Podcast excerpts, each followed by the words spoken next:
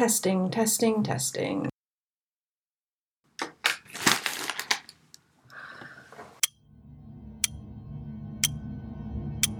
This is a podcast from meow.net. Meow.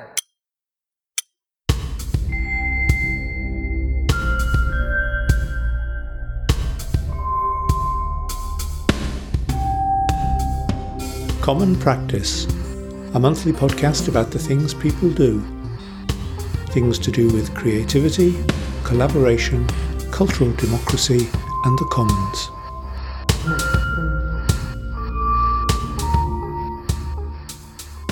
Hello, and welcome back to part two with Ana Laura Lopez de la Torre from Uruguay.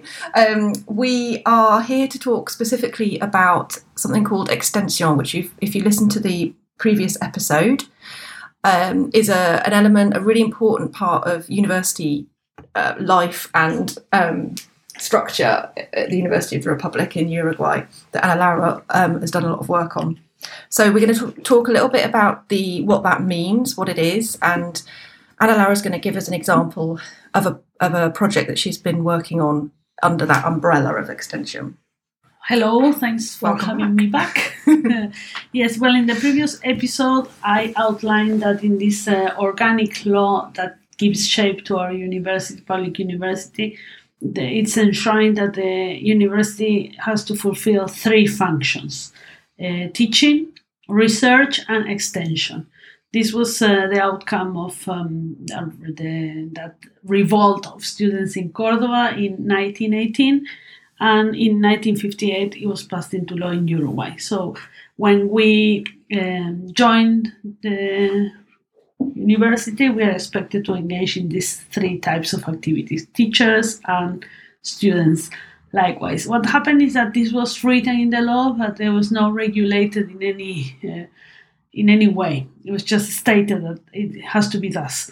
So, in the period of 2006 to 2010, we had a dean called Rodrigo Arocena, who had been uh, really um, quite a figure in the years before the coup d'etat, uh, before the dictatorship. He was a student uh, leader uh, of the student movement, and I think when he got to the, he was a very pol- political man, very political head. So his program as a dean was strongly um, invested in three things: interdisciplinarity, extension, and increasing the number of students from first generation university, so, so whose parents haven't been to university, increasing the, the access of that uh, profile of students. Uh, so a whole um, platform for the democratization of the university. We call it the second reform, uh, referring you know referring to that first reform of 1918. And in terms of extension, for example. Um, there were some things that happened there that make it because in reality in the paper the three functions that are you know equally important but in practice um, research is king. Teaching we have to do because that's what we are there for. But there were anomalies like for example like um, professors were not teaching. Professors were just running departments and doing their own research and going around and writing papers and going to conferences and the kind of like the low ranking teachers were doing all the teaching.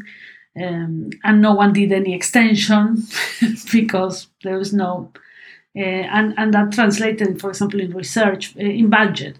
So the, the the sectorial commissions on teaching research and extension research the research commission has more funding than the other two and extension has very little money.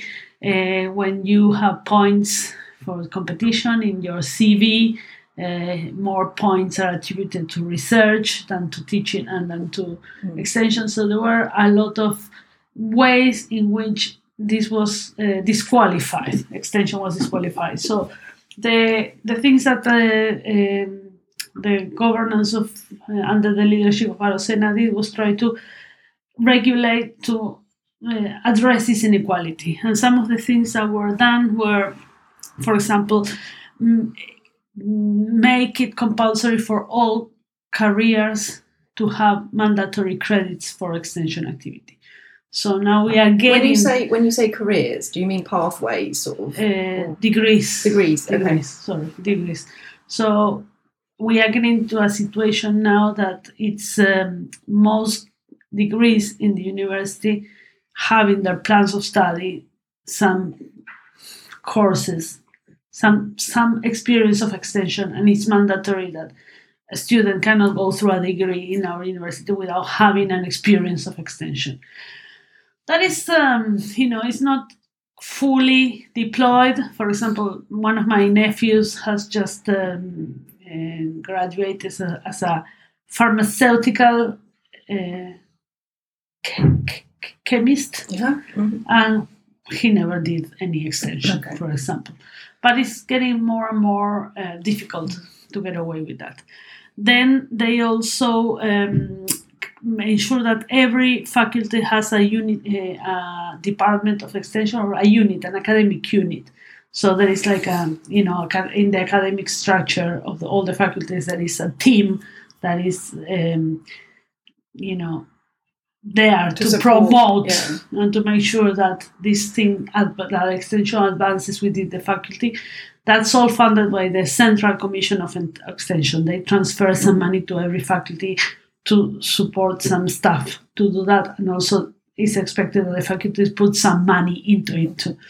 Um, and they created this um, type of course that is called EFI, uh, Space of Integral Training, Espacio de Formación Integral, which it's a type of course that uh, you have to integrate at least two of the, two of the functions.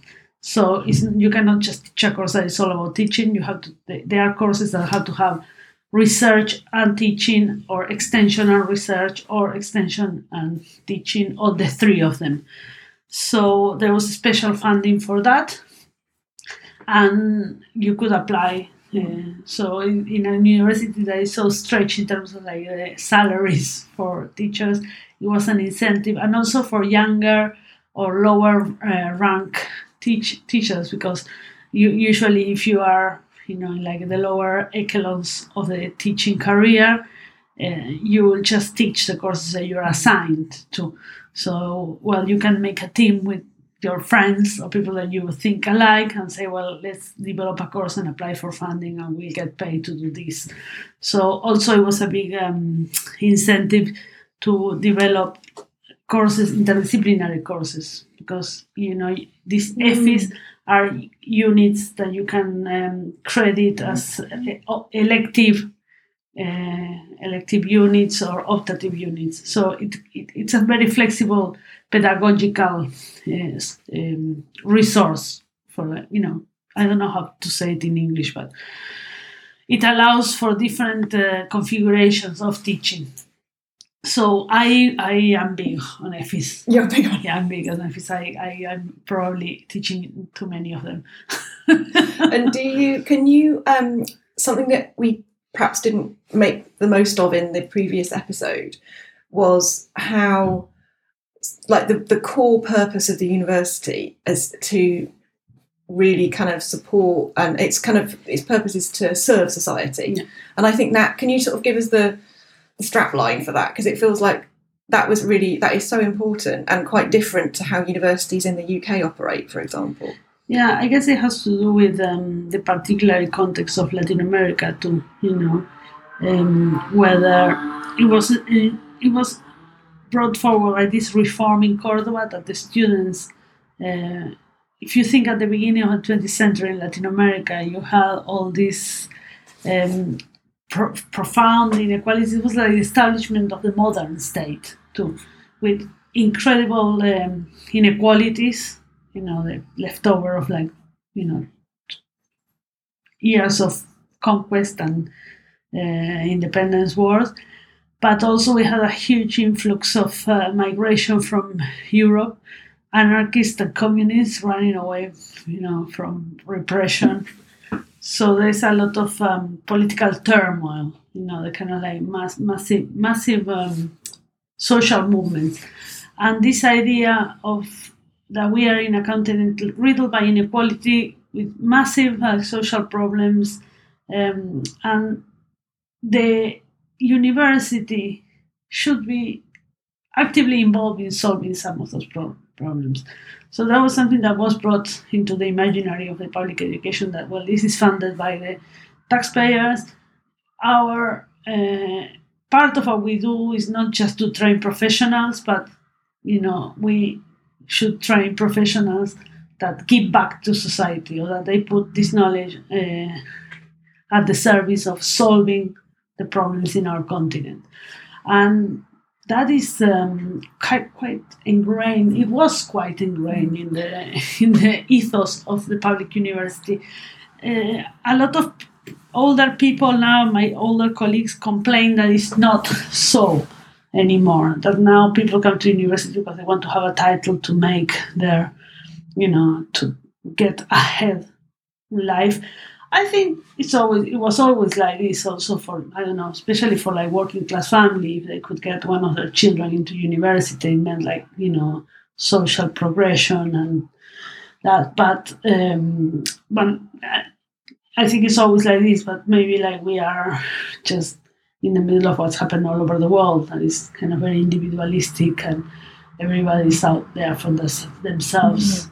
And how does that? I mean, I know we're going to talk about the the, the role that Extension sort of serves in that um, in that role of the university, and how does that mission of the university also affect the kind of things that people research and the subjects, and if it's starting from the problems in society and well, that that's the idea. Actually, the idea of the integrality uh, is central to that. So that we have this it's a bit contradictory actually because on one side we have these three functions but then we say that the the learning and the teaching has to be integral so the two the three things need to be joined together um, it's a bit of a contradiction there mm, the espacios de formación integral they go towards you know this the idea of integrality to joining the functions but in effect they are separated because they are given like separate points in your CV for your curriculum. They are uh, there are three separate commissions that run after them, so that's something that we'll have to kind of like sort out. Um, but in a virtuous cir- circle, yeah. it should be like this. You know that through extension, you uh, get involved in like the real complex problems that society experiences and that that helps determine like research topics uh, and then you can research on that but extension what is interesting is that extension is not just about identifying problems because it's about solving them and to solve them you have to research and we use a particularly battery of research methods. So we favor participatory action research and co-research, um, and that's where we uh, depart from, you know, mainstream research. Um, and that's where we are weakest in terms of extension because we do this, but then we are not really good at kind of documenting and systematizing and publishing mm. that because we are in the midst of the making and the doing. Yeah. And so that's kind of like there is something there in research in terms of that we work with methodologies, research methodologies that are looked down by kind of like hard mm-hmm. researchers. And at the same time, because we are so much in the midst of life as it's lived in uh, communities that that that track that that is a big traction because the demand is always there. So you do something and it's successful and people want you to do more and you get more involved with that. So this time like to sit down and write the bloody papers is never there. Um, write the books.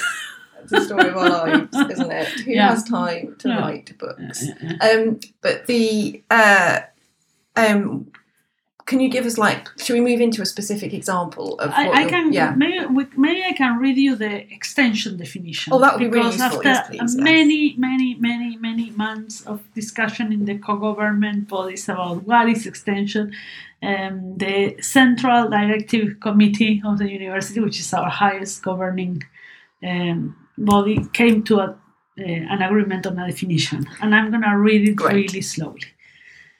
What is extension? It is a transformative education process where there are no stereotype roles for teachers or students, where everybody can learn and teach. And that applies not just to teachers and students in university, but when they uh, the definition calls for teachers and students, it also refers to um, the univers- university people and uh, people that we meet in in the neighborhood. in the neighborhood yeah. or you know in society. So it, it has a double um, meaning. It contributes to the production of new knowledge, so that's a research element in it. Links critically academic and popular knowledge, so that's quite central to extension to uh, an understanding that we produce a type of knowledge within the university that we call academic knowledge, but also there are knowledges, uh, other types of knowledge that it's in society. We call it that popular knowledge, tacit knowledge, call it whatever. But the idea that um, we, uh, the function of extension is to link those types of knowledge, but to link them critically, to allow each of the knowledges to uh, pose questions and question the other knowledge. So it's not that we accept all popular knowledge, oh, that's great, because just like it's in people's tradition, uh, and the same way that uh, we expect to examine that not all the knowledge that is produced within the academy is actually that uh, good or that true. It tends to promote associative and groupal forms to contribute solutions to significant social problems. So there is also something about that extension in the way that it research and try to look for solutions to the problems. It favors like to do this in associative and groupal forms. So it's not the type a type of activity that would work on uh, an individual teacher or researcher carrying on a process uh, or you know conducting it with just like you know I know like uh, uh, one person in the community. So it operates on the uh, on the collective always.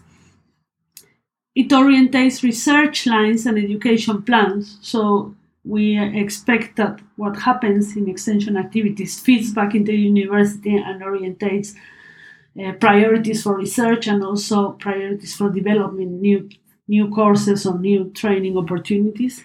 It generates compromise of the university with society towards the resolution of its problems. So it appears again this thing of like the, the, the real problems that we have in society as being like the driving force. And this is the last bit which I like very much. It says, in its pedagogical dimension is a learning integral and humanizing methodology. So when we look at extension as a pedagogy, it's a methodology, an education methodology, a learning methodology that is integral and that humanizes us, that makes us more human. Uh, just kind of like, like maybe like humanistic Mhm. tradition within the university that probably we are now kind of like questioning uh, also you know like as anthropocentric. But i think the way it's phrased and how it comes there is about like this idea of um, uh, putting at the center the life at the center you know not kind of knowledge as some kind of rational thing but also about like the, the, the looking after or the caring for other people. So this is the definition that we have. In theory that's the definition. Then in practice you can have things like um, i've seen cvs of you know professors that in their extension section they put that they have given a talk uh, or they done an interview in television sharing their research uh, outcomes. And they think that's extension. So you get from like idea of like you know sharing uh, your research outcomes in some kind of public platform is extension because you are sharing your wonderful knowledge with society. To um, very embedded processes of many years where the university students and teachers become part of the life of a community or a sector, a productive sector, and they develop like you know a long-term process of co-producing knowledge. Uh, it, it goes from the, those two extremes and everything in the middle happened. And also it was how it was developed historically because the first extension experiences in our countries are quite uh, quite nice. There was students of medicine and veterinary students were the, the ones that started to practice extension and they used to do these uh, these wonderful stories that they would get on a train that went into the countryside, like stopping in lots of villages. So they would just save money, they would just get off in each station and give a talk in the station about, I don't know, like how to fight tuberculosis. Get on the train, get on the next station, and then people from the village would come to the station and listen to this talk. So this model of the diff- diffusionist model of, well, we got some specialist knowledge and you know, it's our duty to make sure that people know about it because they can improve their lives. Um, that's still in place. Mm. That, that's kind of like it's called the diffusionist, the stationist model, and then especially from the 70s onwards with the pedagogy of the the, the oppressed and you know this big um, push in popular education in Latin America linked to the kind of revolutionary processes of the 60s and the 70s that transform again the kind of the, this mm-hmm. idea of, of extension and uh, put into question the authority of uh, academic knowledge and we have all over when i came to to uruguay uh, i'm not a, a, a daughter of the university i didn't go to university myself i just happened to teach there so when I came, I've been teaching uh, for five years in this university. And when I arrived and I discovered that this existed, it was perfect for me because that's how I have, I've always like practiced yeah. as an artist. Mm. So it, it felt very close to, you know, my understanding of what art. All these things that it says, the definition of extension is how I think about arts practice and how I practice. So it was very natural for me to find my home there and I would say that about 70% of what I do in my department falls within this, very neatly within mm-hmm. the remit of extension. So let's go into an example that you're working on at the moment.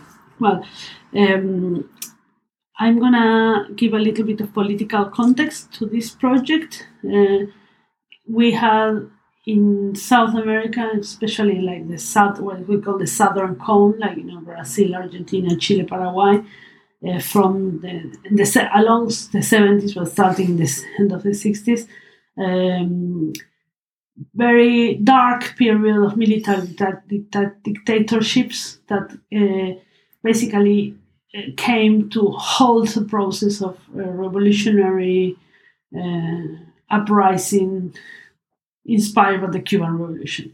There were uh, CIA backed coups uh, supported by the national oligarchy, but with uh, military training and strategic funding and all sorts of like aid from the United States and the condescendence of most European powers too. This was um, they operated on the well the suppression of all forms of democracy, uh, but also on on a program of uh, extermination of what they call the subversive element. And that took different guises in different countries, but basically the main methods were the um, kidnapping, uh, torture, and uh, detention in clandestine detention centers, uh, execution, what we call our disappearance, the people that were executed and their bodies were never found, uh, political imprisonment, exile, and for example, at a more general society level, like um, the militarization of society and the destitution from their jobs of anybody that could be faintly thought to have any, uh, you know, left uh, leftish inclination. So in Uruguay, the dictatorship was uh, 13 years long, and we had a very different process of coming out of that than other countries. I think we had probably the worst process.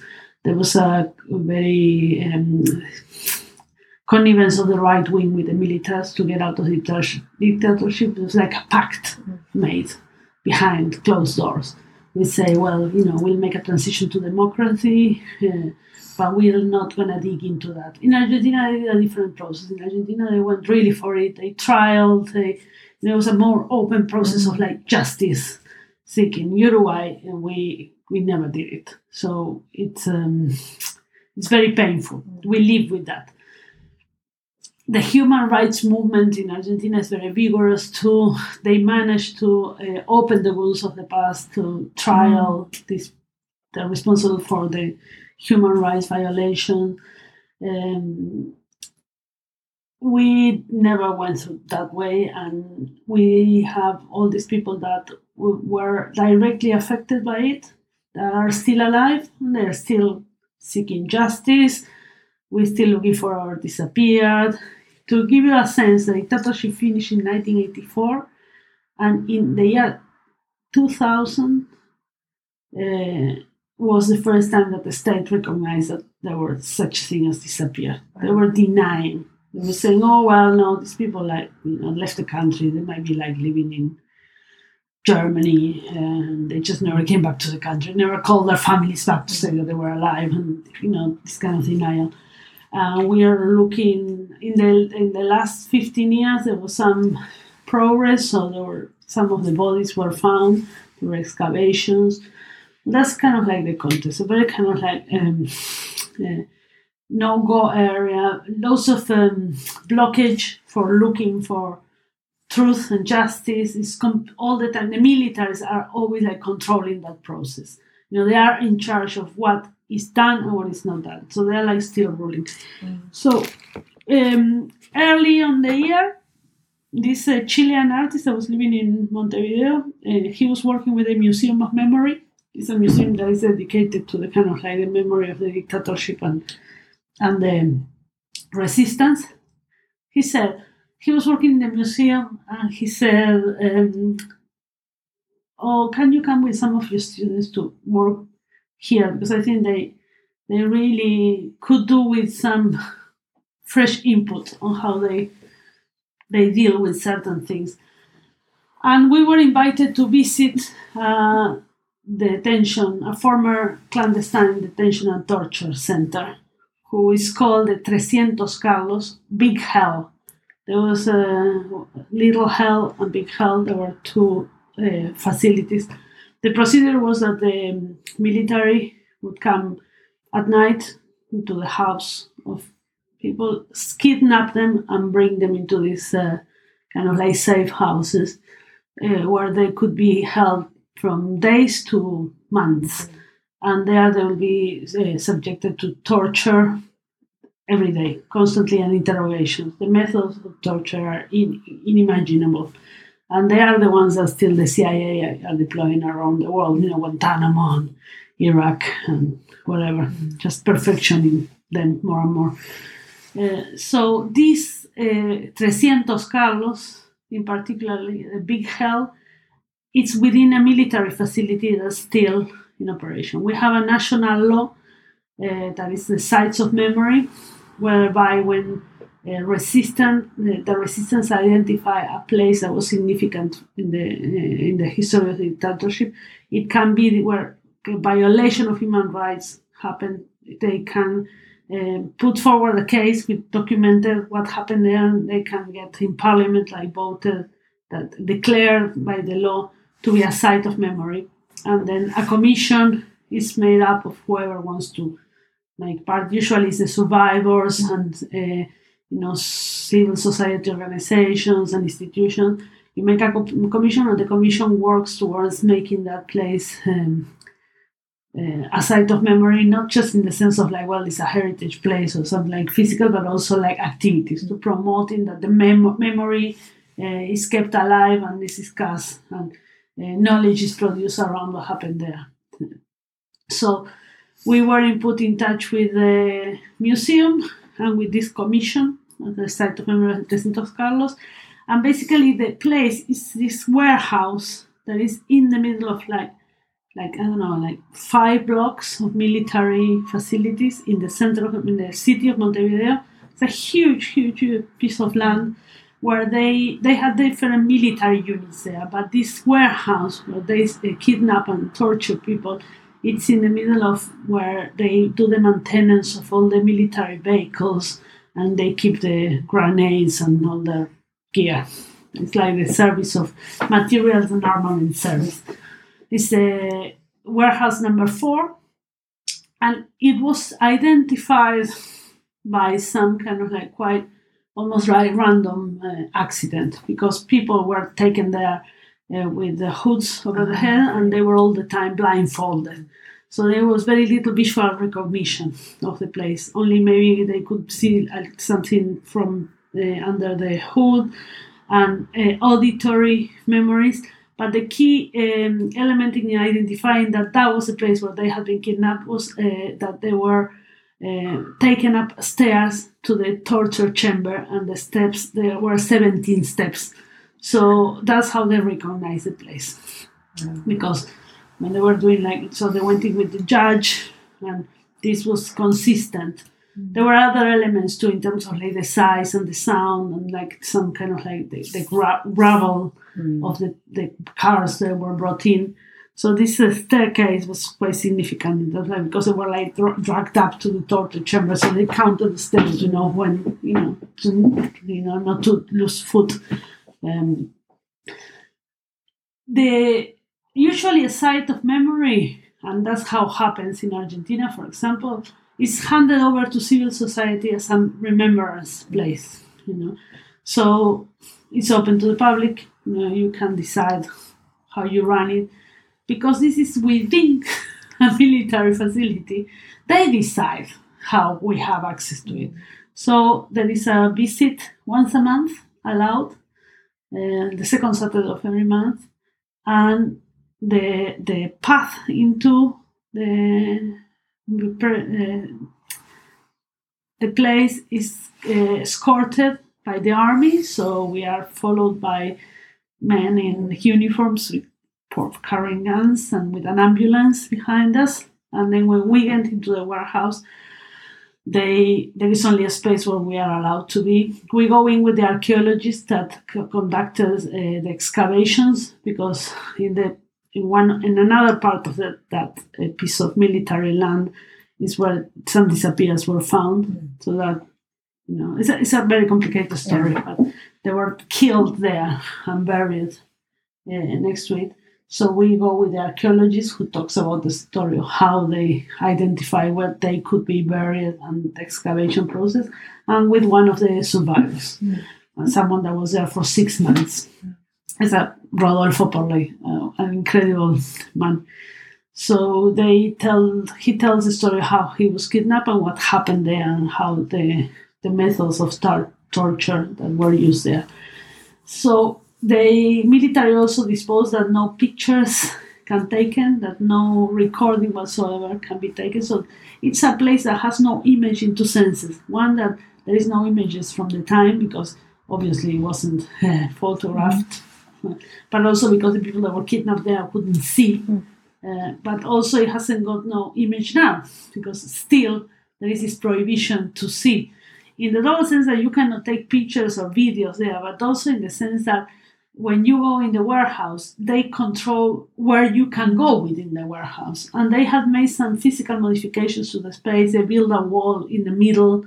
Um, that's also like something that is being found in all in, in other countries in Latin America that they make physical transformations to the uh, detention clandestine detention centers to uh, obstruct identification. Because people might remember oh it was a very big space but this is not a big space so it's not here. So that's been documented particularly in argentina. It's architecture forensic investigations find out that a strategy post dictatorship um, so we uh, proposed uh, so we were called upon by this commission and the museum of memory to help uh, create an image of the place say both in the terms of like well how does it actually look like but also in terms of like the, the visibility in society that this is happening that there is a site of memory that is being controlled by the military which is appalling. It's appalling.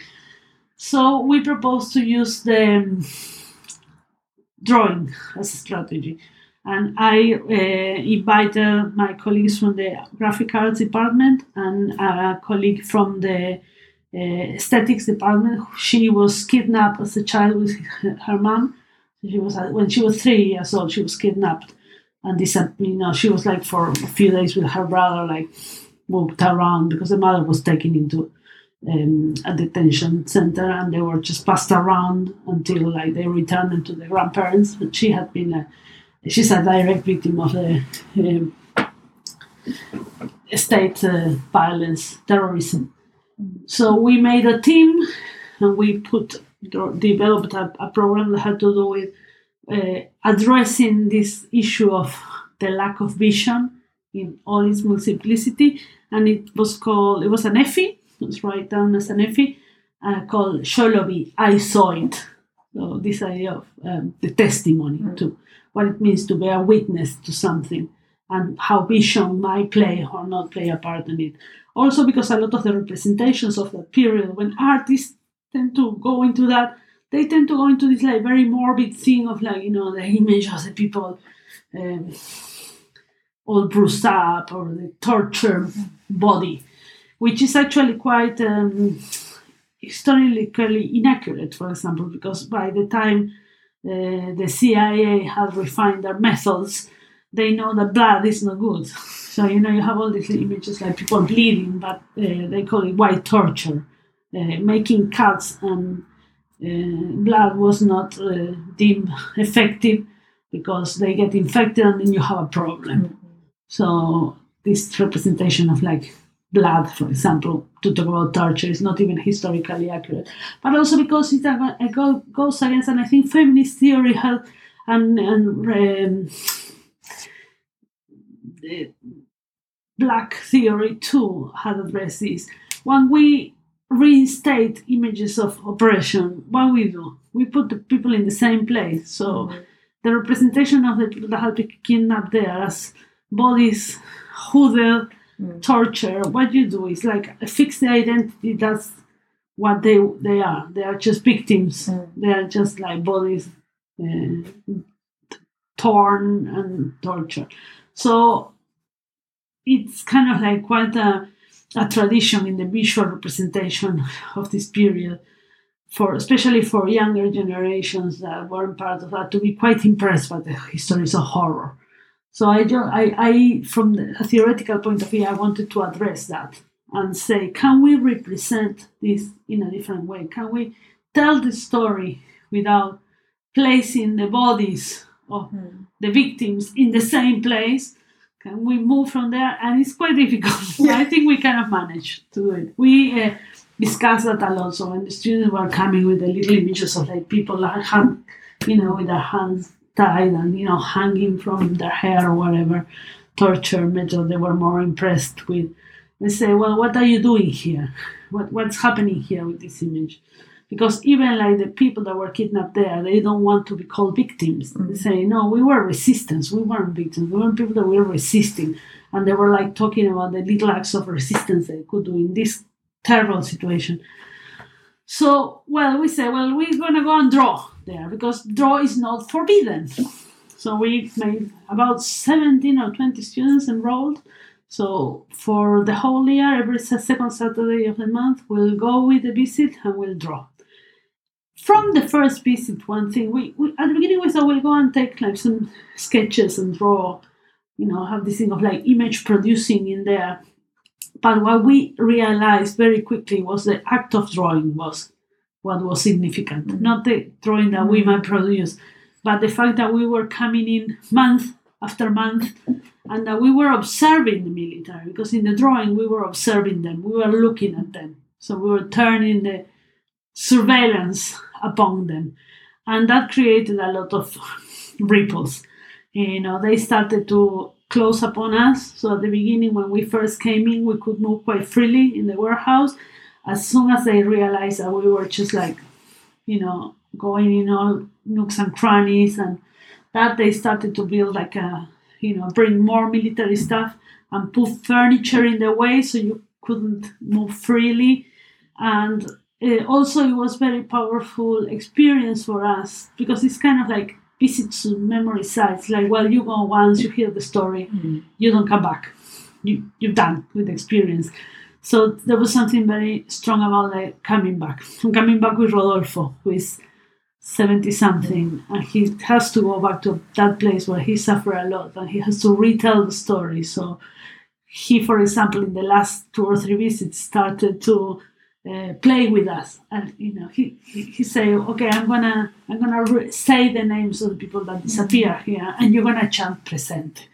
So now we're doing this little performance with him, you know. So this the coming back to become part of the team that we don't leave the tour, but you know we are kind of part of this group.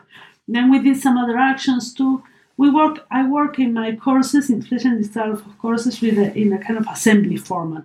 So, well, I set up an outline of like, well, this is the objective. We this is where we are going to, but then we'll um, work with a collective decision making process. So I say, well, we're gonna go and draw.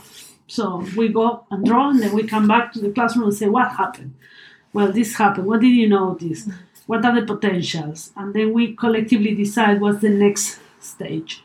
So the the process was leading in two directions. One, there was a desire to connect to the outside, to the perimeter. So we did some postcards with some of the images that we produced postcards, and we went out in the neighborhood to, to talk to people using those postcards mm. as a and like open our conversation about what they knew about. If they knew what happened there in the 70s, and if knew what happens there now. And it was incredible. It was like opening a can of worms because a lot of military people live nearby because, of course, when they were uh, sent to work there, they might just like move locally. So we came across people that had worked there in those years and they knew what was happening. And some of them said, Well, I never talked about this to anybody. And people that didn't have a clue what was happening. So that was kind of quite a powerful thing that happened. And that opened a the eyes also to the site commission and the museum that there was a lot of work to be done with the memories. They've done some work on like remembrance work with a cooperative that was next to the thing because it was very repressed too. It was a cooperative was built, built in the lead, in the leading years up to the dictatorship, so they were very repressed too. So they have done like some remembrance work, but more, um, you know, the left wing or the resistance has this thing of like we talk among ourselves. Yeah. So this idea of like opening and being able to talk to people that were not that, that are not on our side. Exactly, In a sense, that was kind of important. And then uh, we the students made some works and we made an exhibition and they did presentations about you know how they got to that for the people that had been uh, kidnapped there and that was incredibly moving because it's a, just this generational thing that these people really need to feel that what they went through is taken in the memory of the next generations. I was very emotional. Um, and how the young people reinterpret the situation you know, from a different perspective. So that was quite another area of work. And then we decided that uh, meanwhile the site is not handed over to civil society, we're going to carry on drawing and go in there to draw, and we're going to invite people to come and draw with us in the second visit. So we are now working on making some drawing books that are illustrated with the drawings that we already produced and with like some of the narratives that came up. We kept a collective um, journal, like field Field notes. field yeah. notes. So very freely, whoever wanted to write something that happened. So we have about like 70 pages written in that way. And we are reissuing, and now we're working on these um, drawing books that we are going to use next year. And we, uh, at the demand of the museum, we uh, are making the exhibition into a touring exhibition. And the postcards, we redesigned them because there are some students of social work also from the university that are doing like workshops in secondary schools um, about the site. So they are using those postcards that we used in the neighborhood as a resource, as yeah, as a starter of conversation in these workshops, and carry on with um, the conversation with the site commission, which was interesting because for through through the process, at the beginning, no one was kind of paying much attention to us. They thought, oh well, here they come the artists, And when we opened the process and we did this presentation of the process that we have followed, the only one that really understood what was happening was uh, Rodolfo because he was come, he was with us and he even came to class a lot of times. So he saw that this methodology of assembly decision making, which he found really um, incredible. He says very anti-authoritarian. This thing, you know, how you work with this decision, collective decision making process. But most of the commission um, the, and the survivors of the place were not part of the process, so they were like, oh, it's just like artists going and making their little paintings. When we had the sharing moment of the exhibition, and each student talked about the process they had followed and how they were thinking about this and the research they done because they went and listened to the interviews. They have an, an oral uh, history archive of all the histories, and they read extensively the, the acts, the judici- judiciary acts, and did also watch films, documentaries. Um, they were very shaken by that. You know, they were really, they really felt that there was that this transmission of the memory had happened. So now they are really like full of ideas. And we should do this, we should do that. So we are just kind of building on that relationship. So the other thing about you know this process is um, the, the, the, there is something important in extension that we call the construction of demand. So the, the where is the demand? In this case, uh, the demand was not very strong. The museum was happy to have someone to help, you know, make more visible the process that we're following there, but they didn't feel that we could really do much other than, I don't know, make some pictures. In the process of working this, we were um, building like the conditions to create uh, the demand. So know if Yeah, it's yeah, clear. yeah. So now we have more complex demands, and the demands are coming from different places.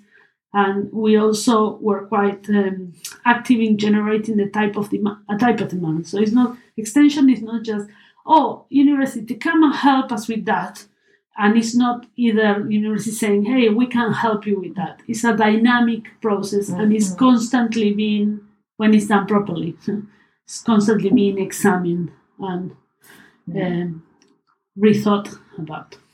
So, are you? So you've done, been doing that for a year, and then you're going to continue Yeah. in the next over the next year, Yeah. when, until whenever I guess Yeah. it might continue. Yeah, well, that's the, the thing. It's kind of mm-hmm. like they are open. Pro- I, I, you know, you know my practice. Mm-hmm. I'm a bit like that as an artist too. Like I know when I start, I know I don't know when mm-hmm. when I gonna finish.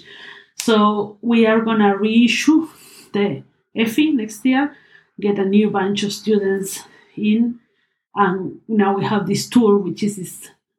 Um, there's like some that yeah this drawing book. And uh, this idea that we are gonna kind of like invite actively invite groups of people to come and draw and see where this takes us. Also we started to have some exchanges with some sites of memory in argentina that they are much better developed especially the ESMA which is a huge it was a huge detention and torture facility in the center of Buenos Aires, which they are really, you know, like centuries ahead in terms of like, you know, the public um, public remembrance and the, you know, very connected to the human rights movement. You know, all the so- social movements have offices and buildings within that. It was taken away from the military and it's run by the civil society. So the director of ESMA came when I visited President Carlos she saw what we were doing and she's implementing now like drawing days at ESMA. So a lot of work can be done in terms of like developing the kind of connection with uh, Latin American experiences in that. Uh, and yeah, keep pushing for the site to be returned to social, to civil society. That it, this place should be ours, and we should have no restrict, restriction of access, and the military need to get out of there. Uh, so that's the long-term objective is um, that you know so we are gonna draw until they give us back the bloody place Brilliant, militant drawing um, of the military.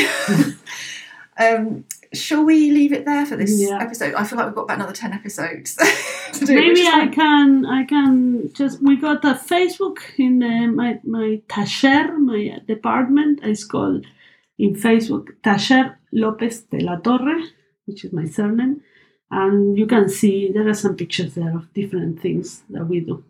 We'll put the link on the show notes on Okay. the podcast, um, and and maybe we could also include some images on the on the website too. Um, but yeah, thank you so much, Ana Laura, for sharing that histories, those histories, and the current projects you're doing. Um, let's keep in touch on all fronts, and hopefully we can continue with some um, further podcasts as well on cultural democracy and how all of this connects. Okay. And if you come to Uruguay, call us on second Saturday of every month. You can come and draw get involved. with us. Thank you so so much.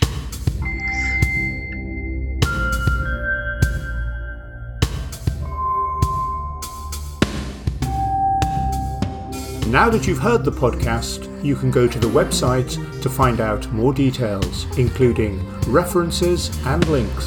The website's at miaaw.net. That's M I A A W dot net. See you there.